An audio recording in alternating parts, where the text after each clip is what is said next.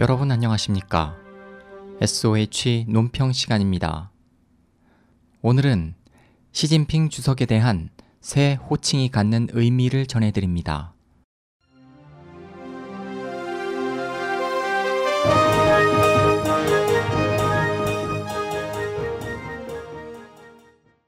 올 들어 시진핑 중국 국가주석을 지칭하는 새로운 호칭, 핵심이 중국 내외 언론의 화두가 되고 있다. 일각에서는 중국에서 국가 주석이자 공산당 총서기를 핵심으로 호칭하는 것이 특별한 의미일 것까지는 없다고 여길지 모르지만 집권 기간 내내 장점인의 간섭에 휘둘린 후진타오 전 국가 주석에게는 그런 호칭이 없었다는 점을 감안하면 시 핵심에 갖는 의미는 정치적으로 매우 중요하다. 핵심이라는 호칭을 가장 먼저 사용한 지도자는 덩샤오핑이다. 당시 그는 마오쩌둥을 1세대 핵심, 자신을 2세대 핵심, 그리고 자신이 발탁한 장점인을 3세대 핵심으로 명명했다. 하지만 후 전 주석 시절엔 후진타오 동지를 총서기로 하는 당 중앙이란 표현이 사용됐을 뿐이다. 후 전 주석은 장점인의 그늘에 갇힌 불운한 지도자다. 전임자인 장점인이 국가 주석, 당 총석이 군사위 주석 등에서 물러난 뒤에도 자신의 인맥을 통해 당과 정부에 대한 영향력을 행사하며 실질적인 핵심 역할을 계속했기 때문이다. 후 전 주석 집권 시기에도 중대한 정책 결정은 반드시 장점인과 협의하는 것이 암묵적 관례였다. 홍콩 명보는 당시 상황을 빗대어 총서기에는 임기가 있지만 핵심에는 임기가 없다고 꼬집었다.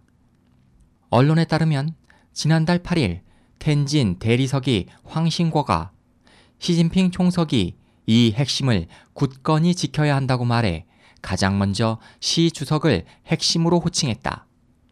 그의 발언 이후 31개 성 직할시 책임자 가운데 20여 명도 이와 비슷한 발언을 했고 지난달 29일에는 정치 국원 25명이 모인 회의에서 핵심 의식과 간제 의식을 강화해야 한다는 과제가 하달됐다. 일부 언론에서는 후 전 주석과 시 주석의 집권 상황을 비교하며 후 전 주석이 10년 내내 이루지 못한 일을 시 주석이 3년 만에 해낸 것은 당과 군부를 장악했기 때문이라고 분석하고 있다.